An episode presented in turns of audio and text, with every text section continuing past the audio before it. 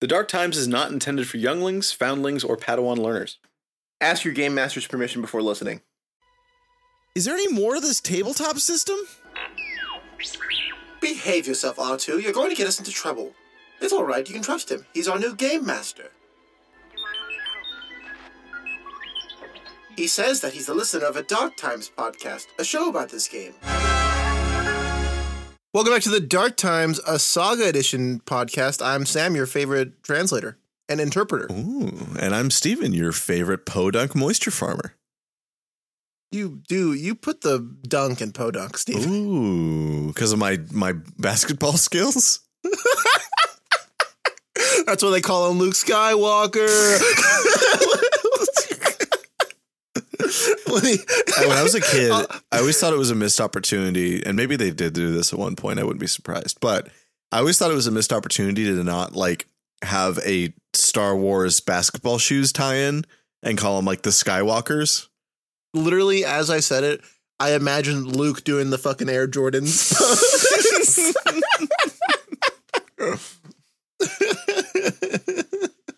Aunt Beru, I need money for my new Skywalkers. Watched Attack of the Clones the other night. oh yeah, Yeah. what's the the Xenosloth review? Okay, so Is it still a solid six? yeah, honestly, like say, I, I the first half of that movie is really good actually. The dialogue is Yeah. is super clever. Like Anakin is being just the moodiest bitch on the planet because he's Yeah, really yeah, nervous about Padme, and Mhm. Obi Wan is like trying to be so normal about it, about everything about this. This oh yeah, protect the senator. Like they get a side quest, and Obi Wan's like, okay, yeah, another Jedi side quest, and Anakin's just bouncing off the fucking walls because he cannot contain. But how does this affect my relationship with Padme? Yeah, literally, I mean that opening elevator conversation is is straight up that, and Obi Wan's like, "Could you chill? We're j- just doing a side quest." And, you haven't seen this girl in six years, dude. Like- and Anakin opens on the most awkward, like Napoleon Dynamite shit. I can't remember exactly what he says, but you know the scene. He's he says, um, more, beautiful than yeah, he says like you're more beautiful than even in my dreams, and then she like gives him the awkward stare, like, did you really just say that? And then he follows it up with, for a senator, I mean. And it's like, what the fuck, dude? No, no fucking riz to be had. Um. Anyway, I can't really tell when that movie gets bad, but it does. It's definitely sometime before Geonosis. Is it before not just the men but the women and the children It's too? about there. It's like when we're at the because Anakin. Oh, well, all right, all right. Oh no, no, hear me out here. What? Anakin like going to the camp and killing the Tusken Raiders is a great scene. I, you mean when I- he's like, I think it's driving across the desert and it's like sunset on Tatooine and all that? and then it cuts to him to like he's like at, like well you don't see it directly but he's like been cutting him down Yeah, and shit yeah. and he finds his mom Yeah. like that's a great moment cool. there. I think it starts to fall apart at the lake house. I think that's if I had to guess. The lake house is pretty bad. Yeah. Yeah, where he's full with the CG pair that he floats CG pair, the, the too tight dress on Padme in that one, in like that in the dungeon when they're in like the pent up sexual frustration dungeon. Yeah, yeah, yeah, Yeah, Which is normal in every Naboo residence. yeah. Every Naboo, every Naboo house has one. I played Star Wars Galaxies. Okay, I don't know why. You just reminded me of a Sam Witwer interview where they're talking about like don't say that to me. I know, right? I can't remember what the context was, but it was something about oh Padme meeting Shmi Skywalker in the Clone Wars, Mhm. And they do a really good scene, and Sam was just like in the room. Oh yeah, he's like, that's right. yeah, yeah, and he's like, uh, uh, is it Dave Filoni? Yeah, it's Dave Filoni Yeah. with the cowboy hat. He fact checks Dave Filoni. Yeah, he's like, that's a really good scene, Dave, but we're gonna have to do it again. And Dave's like, why? What do you mean? It was perfect. He's like, yeah, but they met in episode one, you dumb shit. Like, They did meet in like Phantom she Menace. literally, it's that's one of those things. Like, wow, he fact checked Dave Filoni. I was like, yeah, but also it was the most like, like if you watched episode one, you would know. I'm not sure Padme and Shmi like talked, let alone looked at each other. they had dinner together. Oh yeah, yep. See, There's here I am. scene. Here I am. they they did eat, they did share a meal together. Wow, look They broke bread, Steven. They did break bread. or whatever they break on Tatooine. Hearts, Sand, yeah, usually. hearts. Spirits.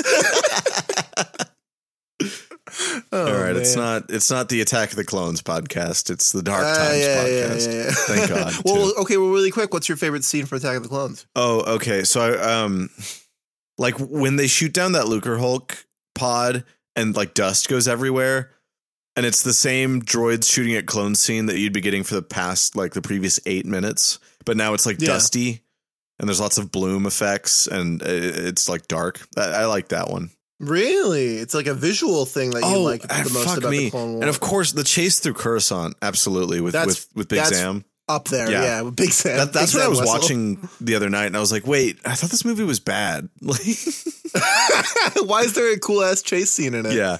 yeah. It's uh, well, you know, That's like still part of ba- the intro, basically, where it's Anakin and Obi Wan doing doing their their duty. And Oh then- yeah, and the fucking uh, Obi Wan goes to meet Dex, and Yes. that's a great scene. And then Obi Wan goes to commit. Oh, the, the archives are incomplete. And Jocasta Nu's like, oh, you fucking dumb shit. and then Yoda's like, oh, lost his planet, has he?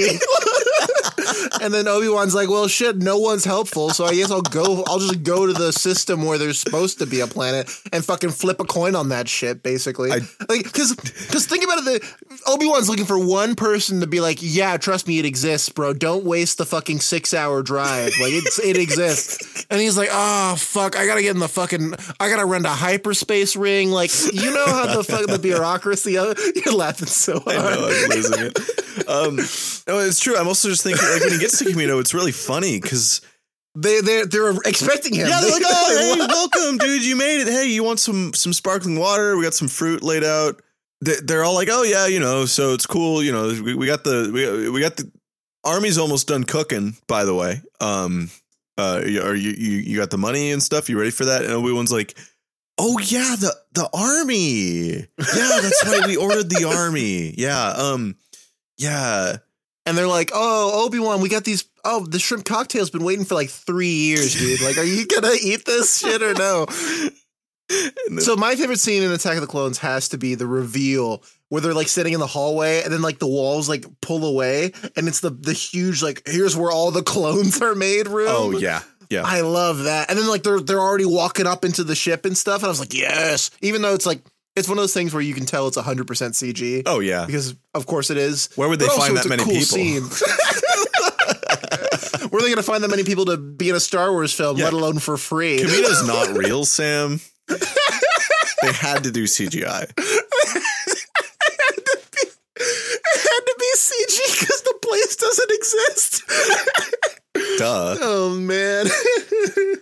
Yeah, where are they ever going to find a bunch of Star Wars fans to play as uh, background troopers in a scene for a multi-million dollar film? I? I don't could never guess. I don't even. I don't even. Thankfully, think they'll never like do Star that. Wars. Yeah, thankfully they do.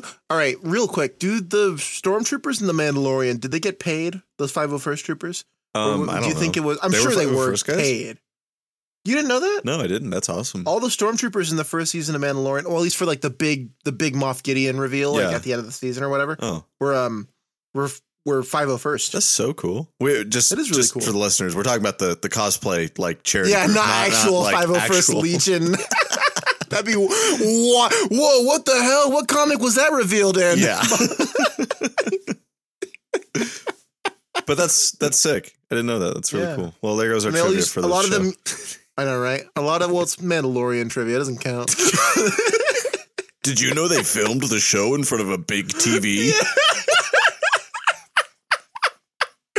no, um, no, because a lot of the the stormtroopers use their own armor that they had made Oh, that's instead of cost saving. getting prop armor. Yeah, I mean, because they already had it. yeah, right? might as well. It's it's and out they there. already It's- have trained at acting as yeah, stormtroopers. It's screen accurate. They can stand information. Might as well just get the 501st guys to do it. I, to answer your original question, they probably did not get paid, and if they did, probably not a lot. If I had to Yeah. keep a conservative. Uh, I've I've done a little movie extra work myself. Um, oh my god, you're a star. yeah, um, you know, Hollywood star on the on the boulevard and all that, and uh, yeah, and Bumblebee, and um, I think I can say that. That's it's like that's that's that's they didn't make kind you sign anything. I I definitely signed a few things.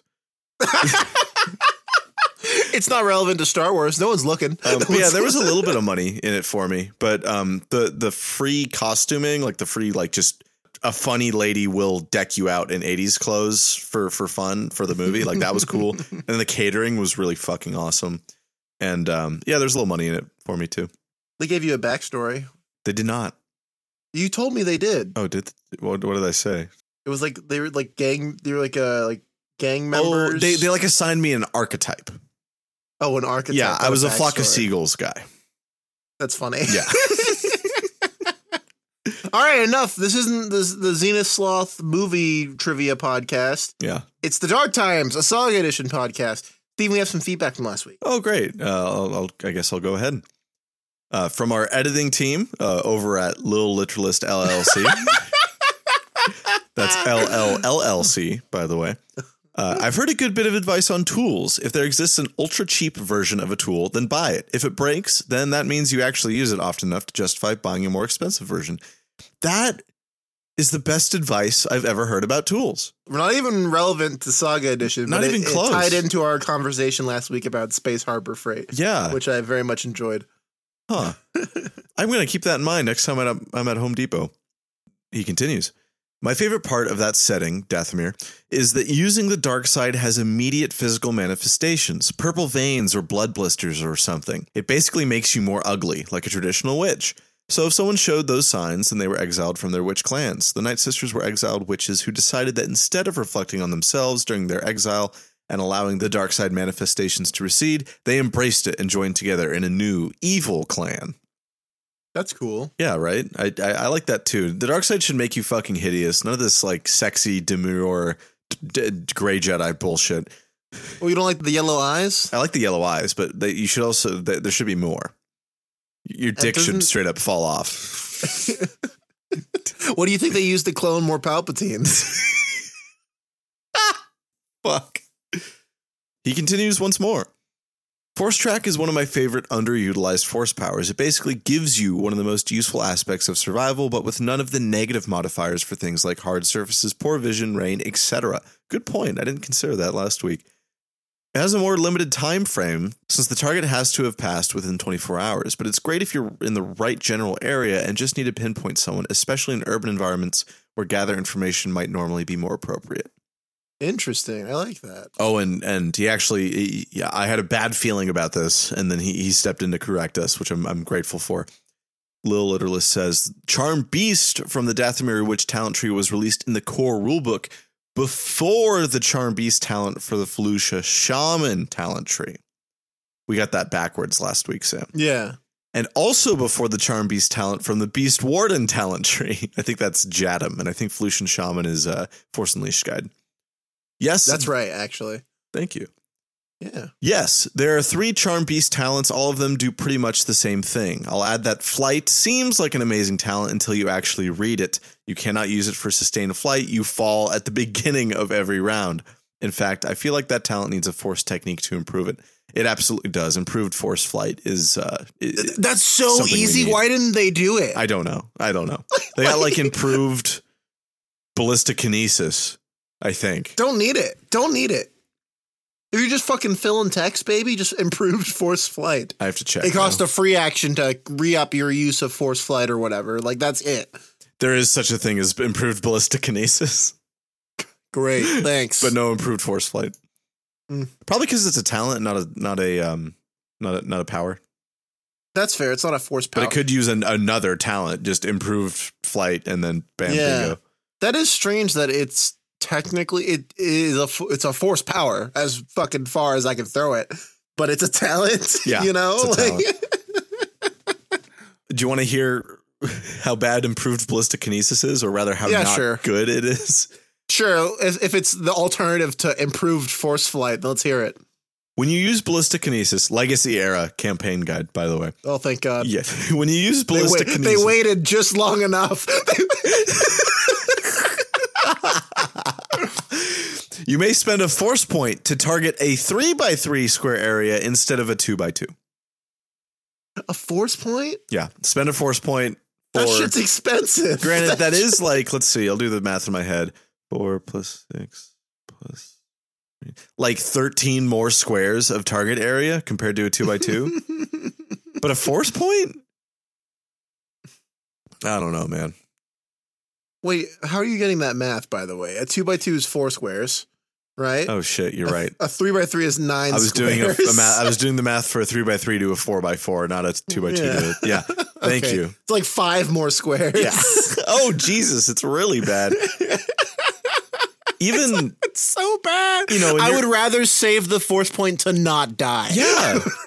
I mean, granted, okay, we're we're our standards have changed because we've been kind of pilled with um, daily force points lately, right? We've been loving that, but well, I've been loving that as a game master. No, I- it's great. I love it. okay, good. It, I, it really sets Because then it's like gets the vibe right, you know.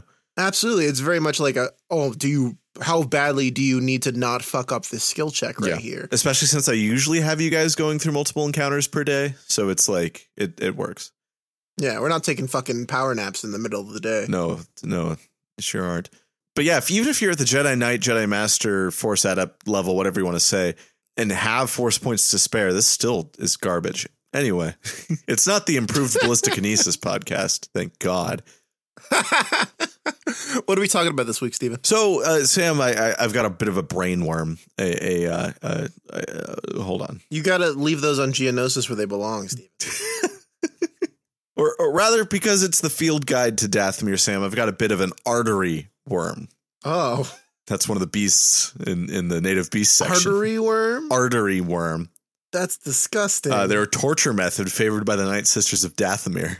they aren't a fucking pleasure method, that's for sure. Involved Like, force feeding or injecting the victim with liquid containing artery worms. When ingested, an artery an he was forced worm- to eat artery worms when he was six. Anyway, they burrow into your veins and turn them into quote molten fire. Ow. It would digest you uh, alive, and you would only survive a day.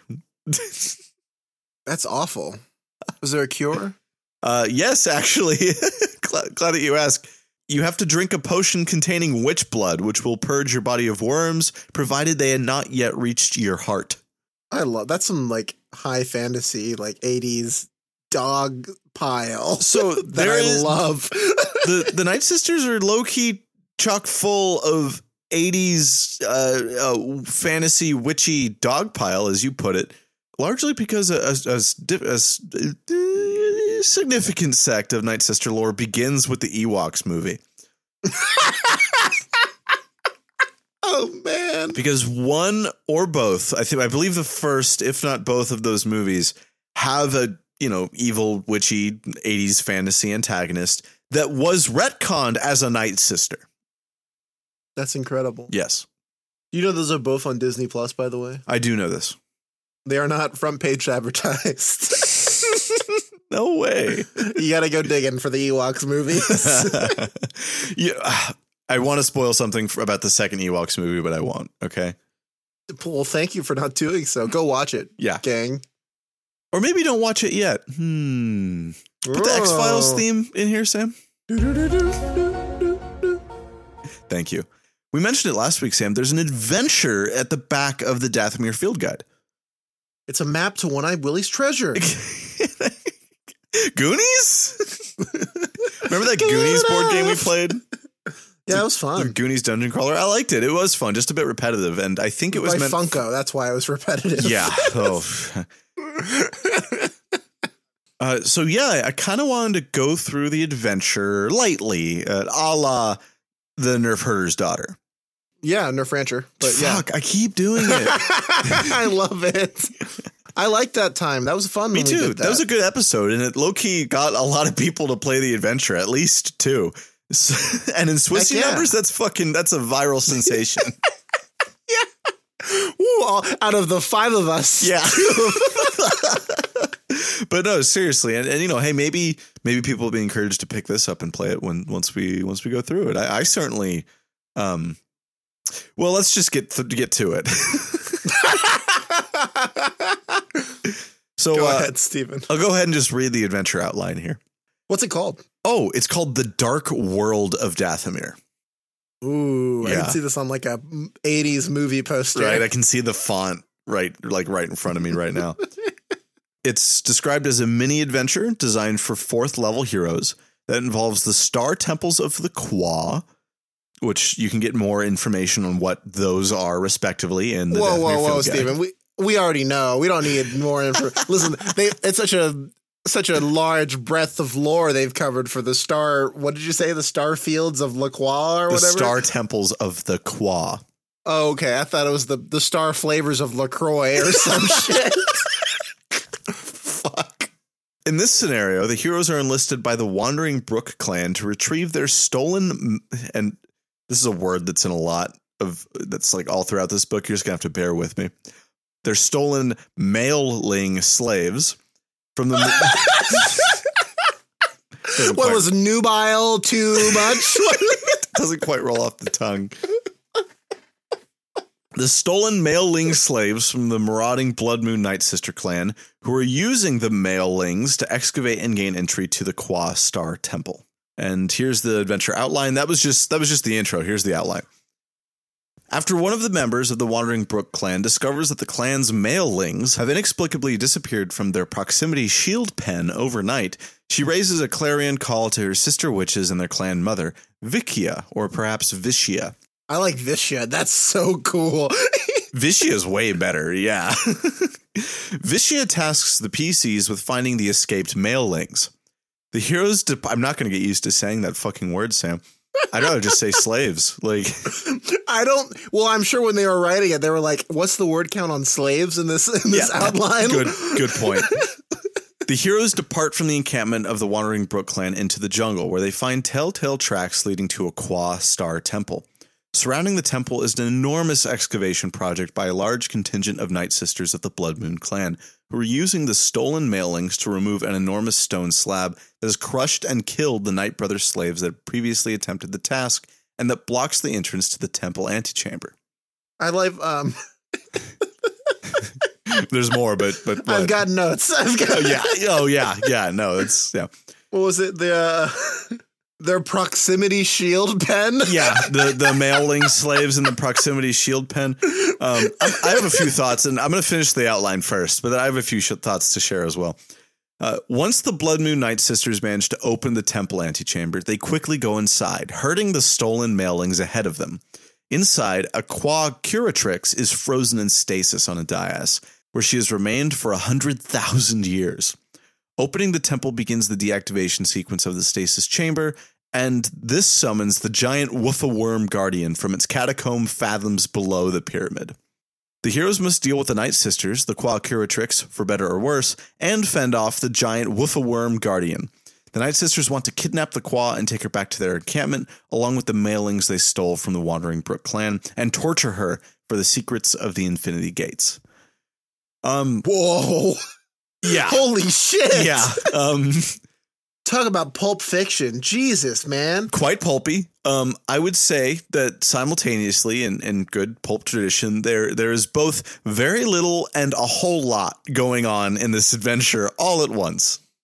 I love it. I Um, love it. If for whatever reason uh, slavery doesn't have a place at your table, this is probably not the adventure for you because it's predicated on the party. I maybe wouldn't go far as to say complicit with slavery.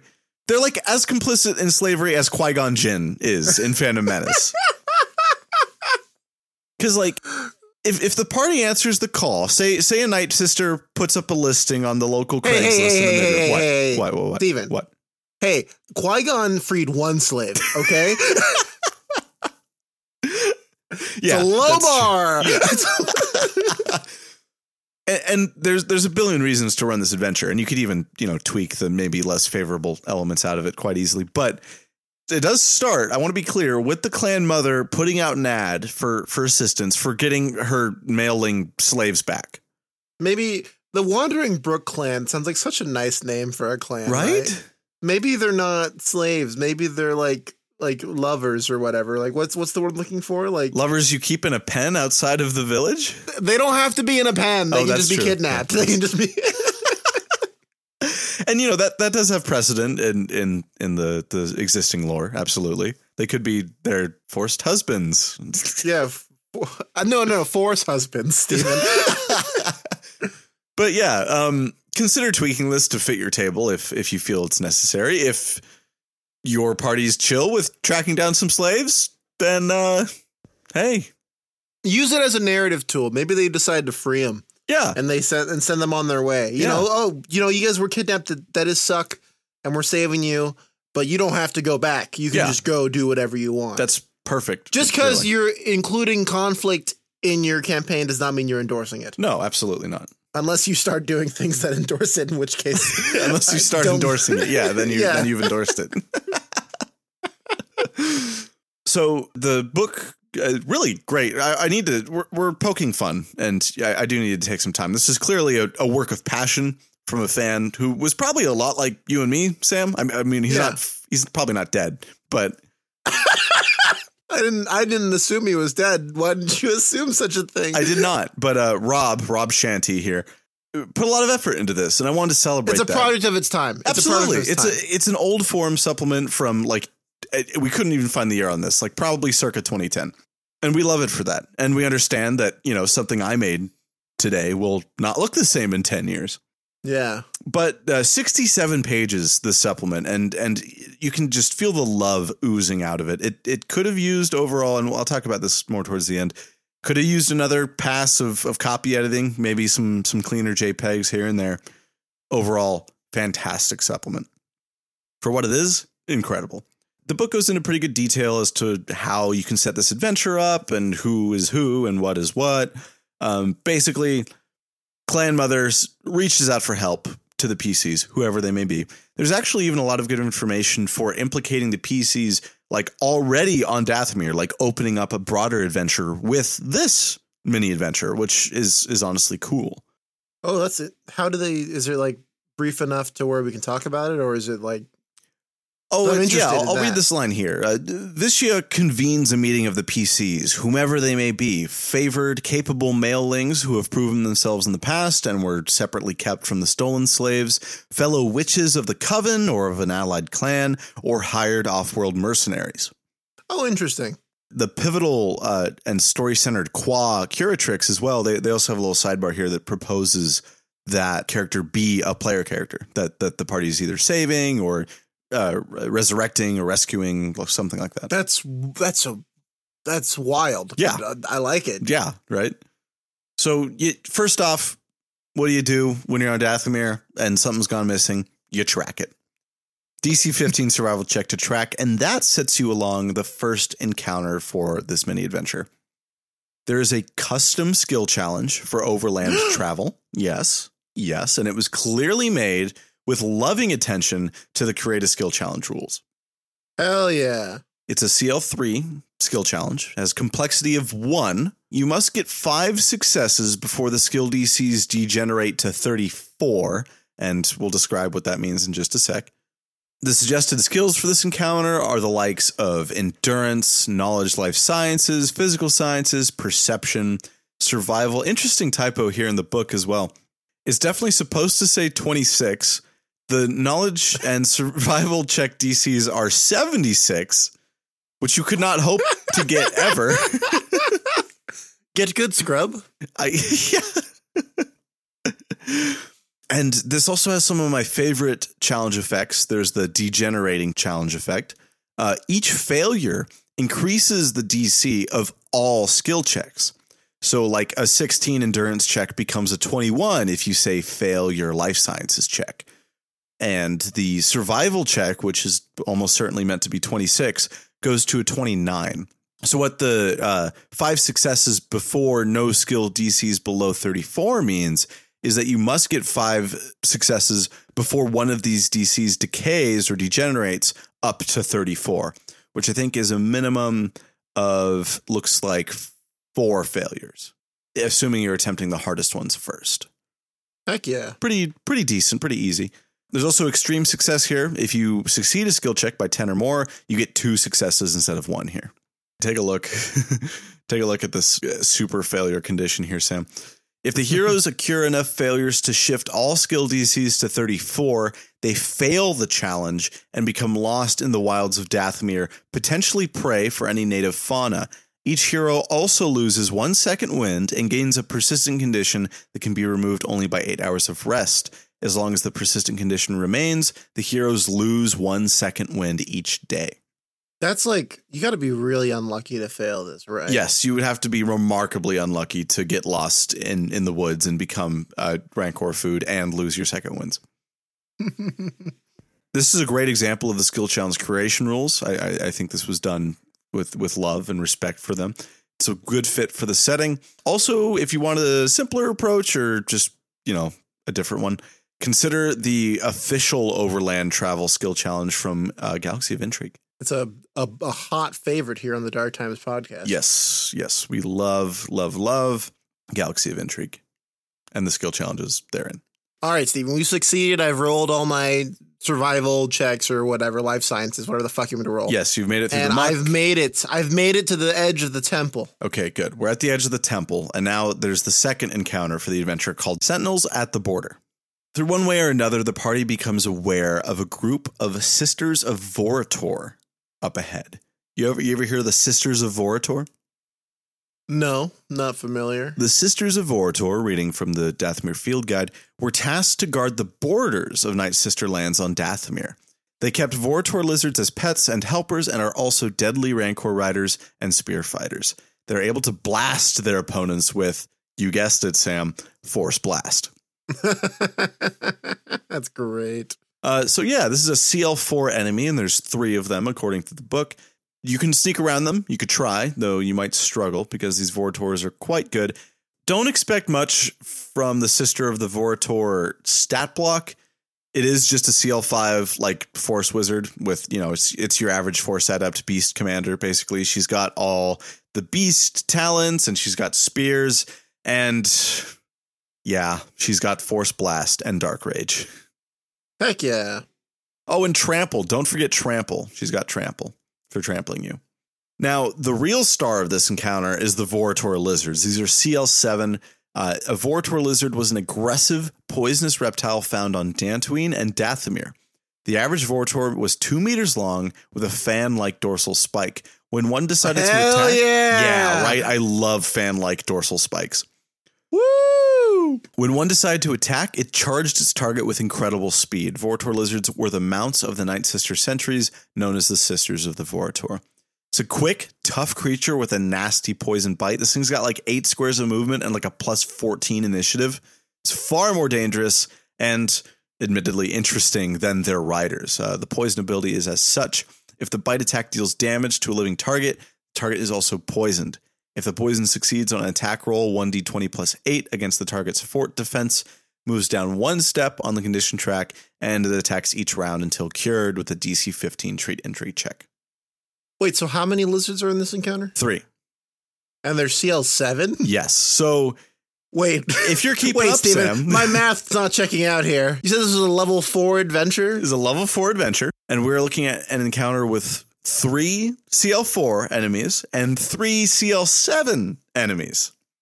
So, um, this has become from this point forward. This is a problem with uh, with this mini adventure. Um, I it's another thing I when I was talking about earlier how this the supplement probably could used a, another round of of copy editing if it even got the first one.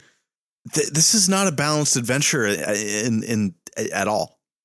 Like like not even in the oh kind of eyeballed like Swissy uh, sort of way. No no like he says the author opens up with this being a adventure for level four heroes. There's three CL7, three CL4 enemies here. Not even in the core rulebook is that a balanced encounter. And the core rulebook tells you to, hey, just do your best. Is, could the four be a typo? Possible. I mean, if he meant to hit nine, then yeah. Well, the numerals look very similar, Steven. I'm not going to lie. So um, I, I've got something to help us here, Sam. I've got this little lens that I like to look through at times. Um, it's Okay. a it's it's a tool you're familiar with. It is uh, Nietzsche's Encounter XP Budget Designer. Ah. And so I, and again, like this is one guy on the internet's take on encounter building versus another guy's take. Like that, like keep that in mind. These are not compatible methods or supplements. These are two different perspectives on counter building and Swissy. I want to make sure that's clear before people accuse me of, of being unfair because I'm really trying not to be. But This is a metric that has worked really well for me. That is Nietzsche's encounter XP budget. And so far has been rock solid reliable on predicting exactly how hard an encounter will be. So I ran the numbers on three CL4 enemies and three CL7 enemies. Sam, this is a fair encounter for a level nine party of four. It's a lot more levels than four. It's a lot more levels than four. This is a difficult challenge for a level six party of four players. So it's not even close to feasible No, for a level. This is a TPK for a level four party of players. you would be correct. This very much is. So, listeners, I wanted to tell you at the top, but decided to hold it off till the the, the middle back end of this. This is not a CL four adventure by any means at all. Like that, you should just ignore that. I would put it uh, seven at the bare minimum. seven to nine, seven to ten. Really, Yeah. you'll see as we move on to the next encounter uh, why I, I have I recommend it so much higher than the author insists. Um, All right, Stephen. Well, I've I've killed three Vorator lizards with my bare hands, good. and I'm down. I'm I'm definitely down two steps on the condition track. I've Yes. lost my second win at this point. Yes. What other shit have you have for me to go through? So I love this final encounter, and I also do not love this final So what, no, so what happens story beat wise though? So yeah, I've- so you either make your way past or defeat the Sisters of Vortor, and you continue along to the Star Temple. And just like in the adventure overview, you witness a large contingent of Night Sisters hanging out around this Kwa temple. They're kind of like sci fi pyramids. And there's the stolen maleling slaves. They're being forced against their will to move this big stone slab off of the temple. Uh, literally, lifting it- rocks. it, the, the yeah, lifting rocks. the adventure encourages you to describe the broken corpses of the Night brothers that were crushed beneath the slab that failed to lift it the first time. So keep- keep note of that. It also gives you a quick quip as to what to do and, and what to roll if a PC becomes enslaved. It just says roll an endurance check, and if you fail, you're down one step on the condition track. I'm just thinking like, how'd they get there? I guess you know what? I could see this as um, depending on how you run it as a GM. That first, that second encounter being like, oh, they took out one of the party members, Yeah. and now they're taking him back to the camp. Like that's a feasible It- party of level four characters, maybe. But honestly, Night Sisters, they they could take you out if they wanted to. Like, It does actually say exactly that in the book for that second encounter that the Night Sisters of Vortor will attempt to take the PCs alive, disarm them, and bring them as slaves to the excavation site, but will kill the heroes if necessary. so, yeah, we're here at the Star Temple. This next segment of the adventure is called Raiders of the Star Temple.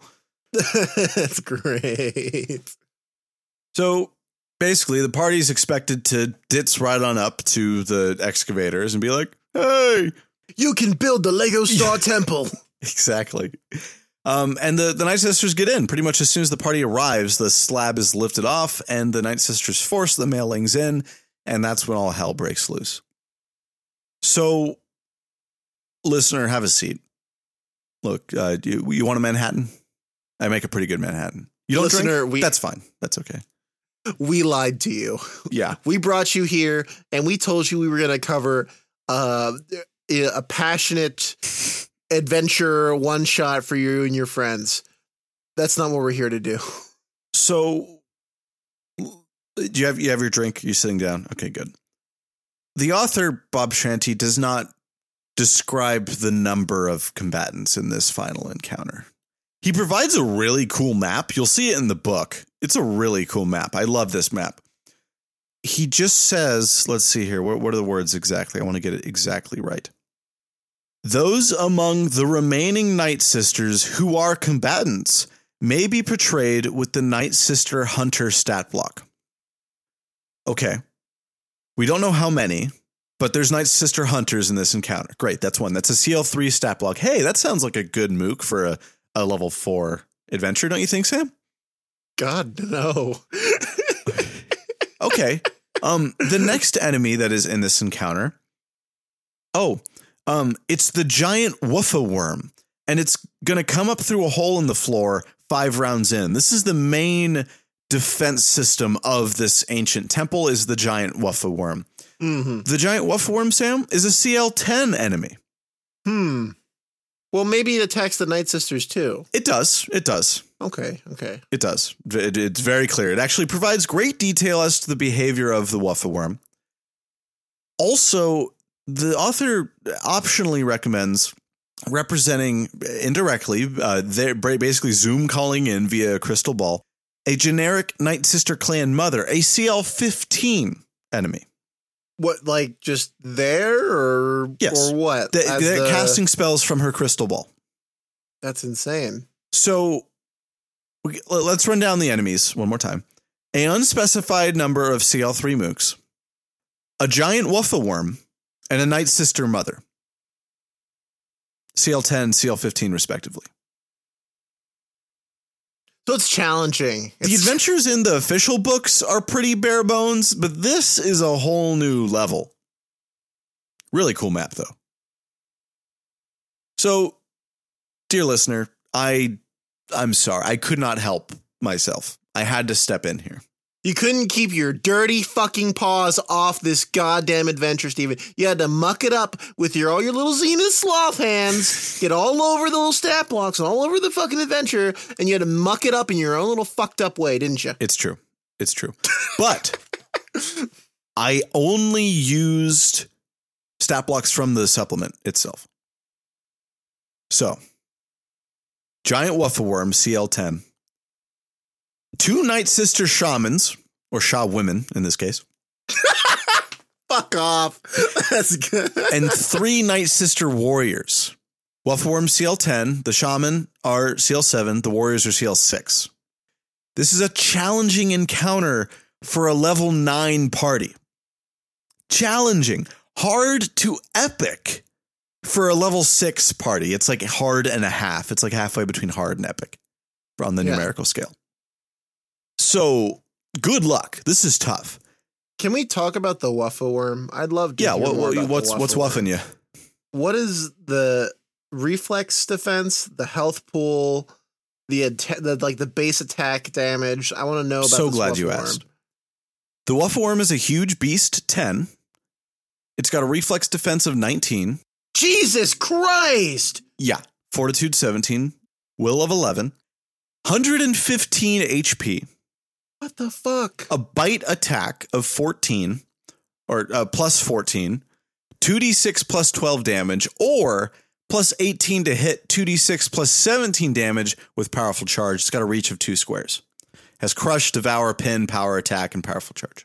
It has grapple. It has It gra- it's a grapple shit too, And it has devour oh, as well. Yeah. God, it's got devour. It has devour. yeah. Interesting thing. There's also the giant Wuffaworm Temple Guardian variant, which is a CL 13 and adds three levels of soldier. Why would we want the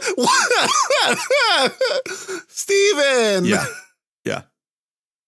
150 hit points? 115. 115. Oh, 115. Yeah. That's still bad. Yes. 19 reflex defense for a huge creature? That's insane. Yeah. Um, yes. Natural armor? Is that why? Or Uh, probably, yeah. okay. I'm not happy. Yeah. Um, I, I don't know. I don't think this guy ran this encounter.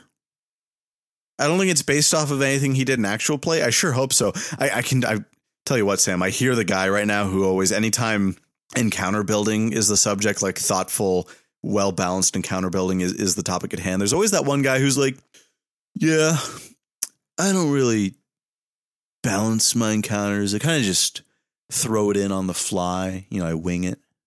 Yeah, yeah, yeah. Yeah. And if I down two people with one attack, then uh, That's just the sort of is, man. GM I am, you know? That's just the sort of. Uh, I told them when we were going in that this is not a narrative game. Yeah, this, this is, is. I am a harsh war gamer, and I will throw the entire fucking planet at you. same guy wonders why he can't get anyone to come back for a second. Why doesn't anyone session. stay at my? Hi, I've been running a game for three months, but I can't get any players to stay. Every game I run just fizzles out. I don't I don't balance my encounters by the way. and it's like I've only I've also only ever played D and D First Edition, Yeah. and Saga Edition. And I've got I've got 20 years experience in risk. Uh, but yeah, so the I, I wanted to praise the map a little bit more. Big, cool blue temple with a sick dais in the center, and like a I can only assume like a waffle worm motif in the center of the floor. There's hell a yeah. big black pit where the waffle worm comes out of, uh, right there in the center. There's also goo oozing from the dais that's uh, uh, snaking and flowing all around the map, and that's difficult terrain. It specifies. Well, that's the worm pit. That Worm ooze standard for the temple. So yeah, the the Kwa Curatrix and an ancient uh, magician sort of thing, guardian of the infin- Infinity Stones, Infinity Gate, Infinity Gates. They're melting out of stasis. Wuffa Worm in five rounds. The Night Sisters are trying to get the Kwa because they want the secret to the Infinity Gate, but they're stopped by the Worm. Party's mixed up in all this. If you save the Kwa, it says you've gained a powerful ally. If you're captured alive by the Night Sisters, you will be enslaved. Their escape from captivity may be a separate adventure of its own. And that's it. That's the end of the book. That's the end of the whole supplement. Then there's there's an index at the end. Is there a section where it's like what to do if you get swallowed whole by this giant worm thing that's gonna fuck your level four party oh, up? Oh, the devour beast trait doesn't even tell you what happens if that happens. Like, come on. It's implied. It, Yeah. it gives you a fucking dragon's lair like animated death screen. You'll recall this, Sam, because it happened to us twice at the table. The devour thing usually cannot kill players because you're unconscious in the belly, and the devour ability trait only deals damage that usually isn't enough to kill a high level player. So you kind of just fester in there. but stomach acid deals damage, Stephen, and I'm not gonna pretend it doesn't. Not enough to kill. Not enough to kill. But oh man. yes, my Wait, advice. no, for- wait, Oh, wait. what? What? Objection. Uh, You're probably suffocating. oh, oh, that's a good point. Forgot about that. Yeah, no, it's okay. It's not. It doesn't say it on the fucking sheet, so I wouldn't blame you for forgetting it. But you're probably suffocating inside someone's tummy. That's a good point. That's a really good Yeah. point. So yeah, that's that's um that that's the dark world of Dathomir. Um, this last encounter needs help. You can take my suggestions. You can not. You can do something entirely different. There's definitely a lot of room to do your own thing in this encounter. Yeah. Regardless, I think it's a the field guide's awesome. Oh, I- it's so cool. all the stuff we covered last week was we didn't even cover everything. There's still so much more shit. There's so much more equipment that's in there that's really cool. Yes, the Night Sister bloodline skull. There's like three other species that we didn't cover Yeah. also, right? There's there's Or, like, there's playable species in here. that aren't just straight up fucking Dathomir Night Sisters. It's Yeah. crazy. Yeah, there, there's Kwa. There's uh the reptoids There's near humans, there's far humans, there's and everything in between. everything in between. Steven! Go, go, go, go, go, go, go, go, go, go, go, go, go. Yub nub. Yeah. Chulaba rub nub. this is uh, the break, the dark, Dark times. times. It's the break of the dark, Dark times. uh, this is the break. This is the part of the show where we thank you, dear listener, and thank you, Stephen. Yes. Uh thank you, Sam. You put so much work into this show and and God, they just they tear you up in in, in the in the private channels on the Discord server that you're not in. Oh, uh, wait. Yeah. Oh God, man. There's oh, I was at Hates Your Podcast Island and everyone was there. Yeah, I'm the I'm the admin of the of the Sam Hate Discord server, and we just have a great time. It's more active than any of any Swissy server or subreddit. Um, and we just we just love ripping into you in there. It's it's a good time. Shout out to the I Hate Sam uh, Discord server. How can people support the show? Speaking of supporting the show, uh, this show would not happen without yours support. That is, and what is you AI keep that in. generated? like Please keep that in. There's a billion ways to support the show. And if you're listening right now, you're already doing the easiest one. Uh, we are so grateful to have your guys' attention and time in this wide world. When there's like, you know, my dad always tells me, you know, because, you know, the, good old days or whatever, but he always tells us, like, we're so lucky these days because we have so much just shit that we can listen to or read or, or do. There's just never a shortage of on-demand entertainment, which is is is like our parents' generation's dream come true. Yeah, back then they only had three channels. yeah, exactly. You know, and snow both ways and all that. But you know, you guys choose to make us part of your week, your day, whatever that is, whether it's part of your commute or if you're just chilling. Um, we're part of your session prep. You yeah, know. yeah. We're we're just happy to be here with you, Love and Swissy, because hey, It's a labor of love. someone has to, right? Yeah, so, someone has to still like this system. It's a uh, labor of love, but that love comes at a price, and that price is our hard work and determination. Yeah. And speaking of price, if you wanted to send us, you know, money, you know, we're, we're a bit of a PBS situation here. We're supported by viewers like you. There's hosting costs. There's feeding Sam. I'm I keep them locked up in my basement with nothing but a Windows XP Hey, computer and a I- CS2 Can I see copy of. today, Shut up! Sorry about that, folks. Sometimes they forget their has place. given pod. Oh, has given enough! podcast.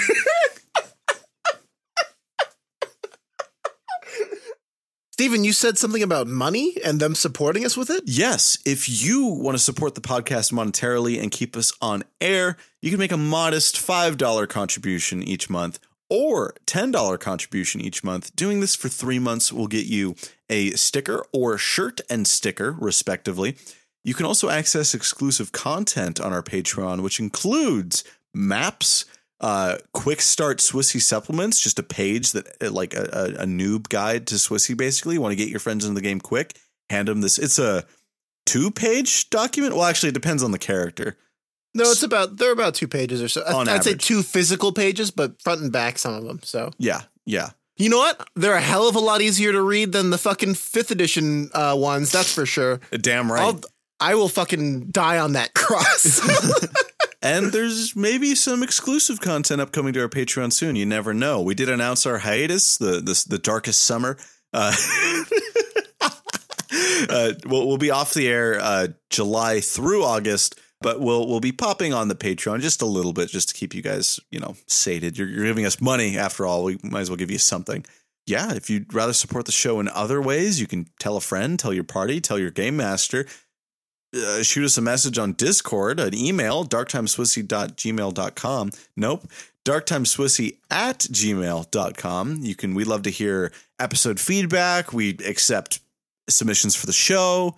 And uh, patrons also get to vote on our periodical build showcases where Sam and I showcase uh, builds that we received that fit a specific theme, and the patrons get to choose their favorite.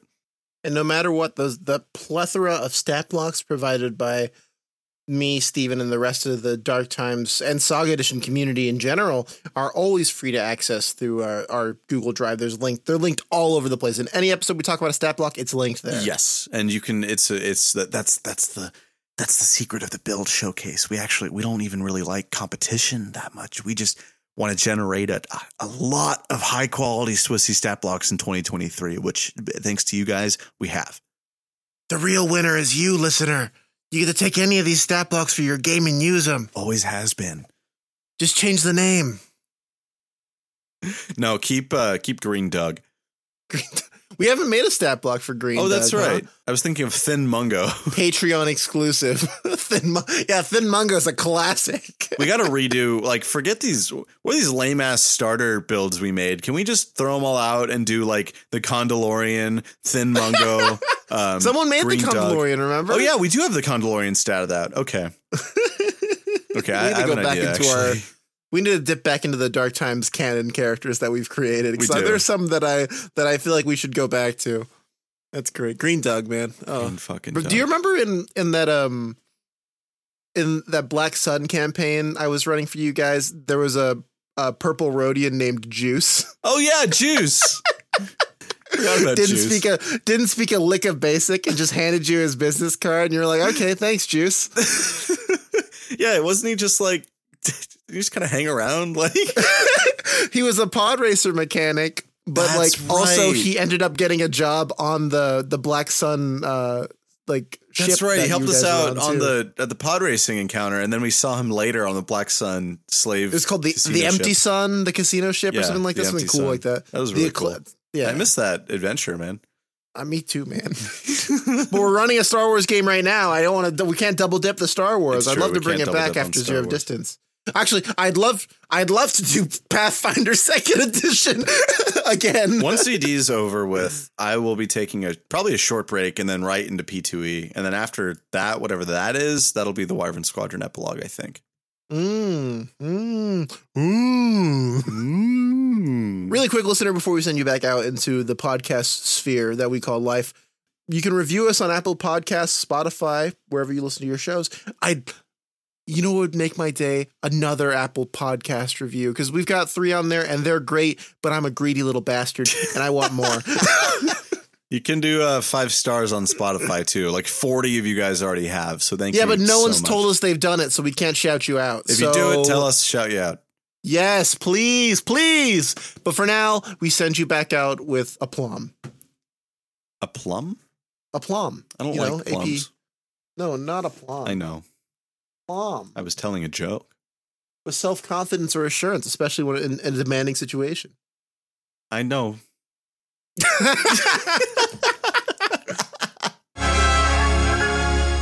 Steven! Page seven of the Dathomir Field Guide. First mention of horse. No, not the horses. Are the hor- They're not horses in uh, episode nine, are they? They're like no, weird they're other things. What Uh, did you want them to just be horses? Because I think that would be worse. Personally, I don't know. The horse is a CL1 large beast three. uh, it's on. It shares a page with the adult gaping spider and the gibbet bird. The adult gaping spider shouldn't be sharing a page with anybody. Personally, you just do that in the privacy of your own home. um, Steven, I brought us something. Well, no, I didn't. Uh, our listeners brought us something. Oh, I love when this happens. Yeah. Zloy Krolek has brought us a beast captured between the, the pages of this field guide called the footnewt. Oh, It took me a couple read throughs to be like, oh, it's a pun. yeah. Uh, yeah, the footnewt. The footnewt is an aquatic beast that is usually found on the bottom of streams and marshes on numerous worlds. Their bite, while not painful, is venomous and can result in incapacitation of the target. They usually wait in shallow water for their prey, but will attack intruders if startled. Their mottled skin and tiny size makes them hard to detect. While slow on land, they are good swimmers and can hold their breath for up to three hours. Wow. I love salamanders and newts. The the foot newt is a tiny beast three. Got initiative of plus four, perception of plus six, languages none. Obviously, it's a newt, Steven. They don't speak. I love that idiots. Zloy wrote none, obviously. no, I wrote that. Oh, okay. Good. They got 19 hit points, speed of three squares, a swim speed of six squares. That they have a melee attack, a bite with minus one to hit, one d three minus three damage. Whoa, look out, guys. Wait. it can't deal Yes. any damage. Yes, Steven, that's the point. That's the point. Special qualities: amphibious, low light vision, and poison. Poison. Whoa. Bell that Biv was, DeVoe. um, now you know. That was Bruno Mars. No, it was Bell Sorry. Biv DeVoe. Sorry, I, I got tricked by the sample. You're right. I know. They have the feat dodge and skill training perception, and they have stealth plus 19 from their size. Yo, dodge. Imagine you're just walking in the marsh and you almost step on one of these guys and he fucking like frame perfect dodges out of the way. Yeah. fucking wave dashes. Nope, nope. Just try to grab it with your bare hands. poison. The foot newt delivers poison through a bite. If the foot newt deals damage to a living, wait a minute. to a living target, the target is also poisoned. If the poison succeeds on an attack roll, 1d20 plus 10 against the target's fortitude defense, the target moves minus one step along the condition track. A target moved to the bottom of the condition track by the poison is immobilized but not unconscious. Horrifying. It's got a stronger poison attack roll than the uh, big lizard from earlier in the episode. Well, they say the smaller ones are more dangerous Oh, that is how that tends to work. With like spiders, right? Yeah, yeah, because of um. Well, I'm not going to launch into a evolutionary biology lecture right now. You're the one who wasted your time with a biology degree. Don't make me pay for it.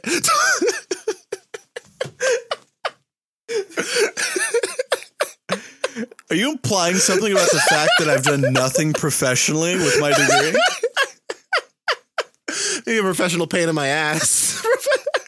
that didn't require a degree though. I'll have you know, Um, they pay me a lot of money to wash dishes all day. The poison attacks each round until cured with a successful DC 15 treat injury check. DC 15 knowledge life science check to recognize the foot newt is venomous, and a DC 20 to recognize the foot newt's habitat. Oh, Water, wet places. yeah. I feel like that shouldn't be that hard. marshy. Well, Steven, I've met some stupid people in my time. A Um, DC 15 treat injury to treat poison. Trained only, it requires a medical kit. my because I knew we were doing the foot newt all day. Yeah. Um, today and the uh, whole day at work, and my my my uh, my head, I'm just going foot newt, tiny Look beast three, Look, nude, foot nude. kick off your foot. Don't let it get in your shoe. there it is. My only, I'm gonna chalk this up to Zloy Krolik's typoing. One d three minus three, Stephen, means this thing cannot deal damage. So- which means it cannot poison anyone because it can't deal damage. I feel like I feel like physical attacks can deal one damage minimum, but I also feel like I'm making that up. That's unarmed attacks. Is that? I don't think that's physical attacks. It's this is an unarmed Right? attack. It's a bite attack. Is it though? I mean, I guess it's unarmed technically. Yeah, but it's, think- it's not like a fist attack. you Oh know? no. But uh, yeah, who I don't know. Maybe it definitely should at least be able to deal one damage on a hit. I'd say So one d3 minus two, just to make Yeah. it like oh, like it attacks. But I love it because it'll try and hit you, and it'll it won't deal any damage. It'll be like oh, it's fucking harmless, and then it hits you once, and you just fucking get knocked out by poison. Really funny. That's how that shit Great. works. Trust me, I know a few. yeah. newts. Um, someone cook up. Can we get the elite, like the CL nine elite uh, foot newt swarm, please? leg newt. the leg newt. I was gonna say your father was a good newt and a good friend. Wow. Thank you so much, Zloy, for sending that in. If you have a stat block or hazard or anything you want to send into the Dark Times of Saga Edition podcast, you can email it to us, darktimesswse at gmail.com. Steven, Huh. Steven, I have something for you. Oh no, I'm fucking scared, man. it's time for everyone's favorite game on the show. Name that NPC or I literally kill you. This uh, is a show within the podcast where Steven has three guesses to guess the stat block I'm describing. Uh, Yeah, With each guess is paired a yes or no question. if uh, Steven fails all three guesses, he is killed on sight by my army of footnewts, and I will be looking for a new host in the coming months. This one comes from me directly, Steven, oh boy. and we're going back into the realm of starships. Okay. Let's name that starship, or I literally killed Is this a named starship? nope? Oh man. Huge starfighter, CL7. Def- defenses, reflex defense 15, fortitude 22, plus 3 armor, vehicular combat, 60 hit points, DR of 10, damage threshold of 32, has a fly speed of 16 squares at character scale, 5 squares at starship scale, maximum velocity of 1200 kilometers an hour, laser cannons plus 6. It's got a three by three fighting space at character scale and 1 square at starship scale, and also provides total cover. The attack options we're looking at laser cannons for the pilot. It's plus six, plus one for auto fire. Damage 40, 10 times two. Crew one, skilled crew quality. Passengers none. Buzz it at any time, Steven. Availability. Go ahead. No, I want to hear the availability. Availability military. It's a TIE fighter. It's a TIE fighter, Steven. You got it. Do not adjust your dials, listener. That was not a effect. These are actual TIE fighters in the studio right now. ah! That's a TIE fighter, Steven. I figured you'd get this one. I figured it was a, a nice, good one. But I've I stared it was, at the stat block so many times. Yeah. I figured it was just ambiguous enough, but also something super specific that I was like, no way he fucks this one up. It was really ambiguous because I was like CL7 huge starfighter. That's there's like at least like all of them. yeah, there's like six of those at least. Um, but then one one crewmate, one laser cannon. I was like, I know, I know this stat block. I I've looked at this stat block far too many times. yeah, you should have this one memorized by now. I do actually have the attacks and defenses memorized because it made running a starfighter campaign easier. That's great. That's great, buddy. That's awesome. Steven, do you have any trivia for us this week? Uh, yes. Did you know the behind the scenes working title of Attack of the Clones was Jar Jar's Big Adventure? No, it wasn't. No, don't say that. Was it really? I have no source, but it's on IMDb. Misa Speeder! Fucking Jar Jar's Big Adventure, like Pee Wee's Big Adventure. That's crazy. Here's some. Uh, that was, you know, working title. I think is generous here. I think that's what a few people behind the scenes called it as a joke. I, I like. yeah. I don't know if that qualifies as a working title, IMDb, but yeah. One dude said it off. Like a fan suggested the name, and then one dude shrugged it off offhand, and then took that as fucking gospel. Yeah. It was like the lighting. It was like best boy on the fucking set. He's like, Um, I don't know. Yeah, sure, whatever, kid. Is it? Hi, Mr. Best Boy, uh, Mr. ILM Best Boy. Is it true that the second Star Wars movie is called Jar Jar's Big Adventure? Kid, get out of here. I'm trying to roll a joint, funny. damn it. I'm trying to- Um. Oh, I, I got some trivia about me and Attack of the Clones. yeah, So let's hear it. I always thought like the popular thing is that Jar Jar gives the deciding vote to give Palpatine emergency powers to raise an army. Right? Yeah. It's uh, that's not it. No. He he drafts the amendment and makes the proposal to give Palpatine emergency powers. It's far worse than the deciding vote. and it's so fucking funny. I love Ian McDiarmid so much because in, in the scene prior to Jar Jar giving Palpatine emergency powers, Palpatine like looks really like, "Mm, but what senator would propose such a radical amendment? They'd have to be so brave and strong. If only Padme were here, I bet she would do it, wouldn't she? what a douche. I know. And it pans to Jar Jar, like like putting two and two together. Like, wait, I'm brave. I'm, I'm Padme's proxy Naboo. while she's away at her lake retreat. Like, She would love it if I did this. yeah, this. would be perfect. Fast forward to this is how Liberty dies. Yep. That's so fucking. Jar Jar drafted the amendment. Did, did Jar Jar drafted the Palpatine just have someone help him, or I- like he must have had C3PO help him or something. Actually, no, 3PO was still on Tatooine. He must have had, uh, I don't know, chat GPT help him out or something. chat two G two chat 2G2, P2T2. P two D two T two.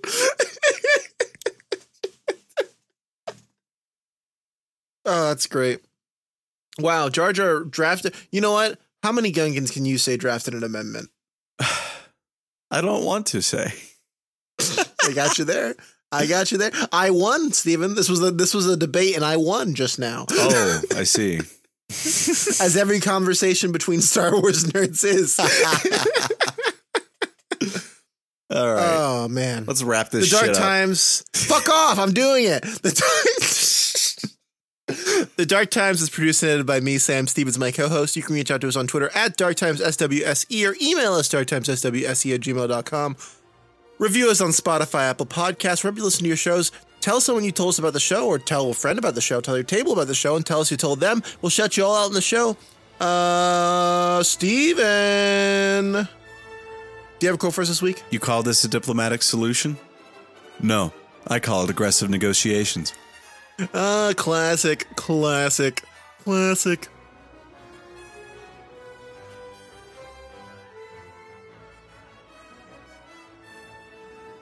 Classic. This is um, that's Qui Gon and Obi Wan, right? Oh, no, or is that Uh, Anakin? Anakin and Padme? That's a, but that's a reference though, right? Like they're like it's a callback. It callbacks Isn't to it? a previous conversation between them in the same movie. Oh, okay, it's still them. we open Yeah, up yeah, yeah. mid conversation on CGI pear scene.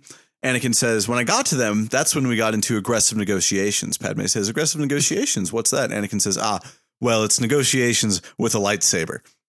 Good night, everybody. Good night. All right. This is the Dark Time Podcast, the podcast.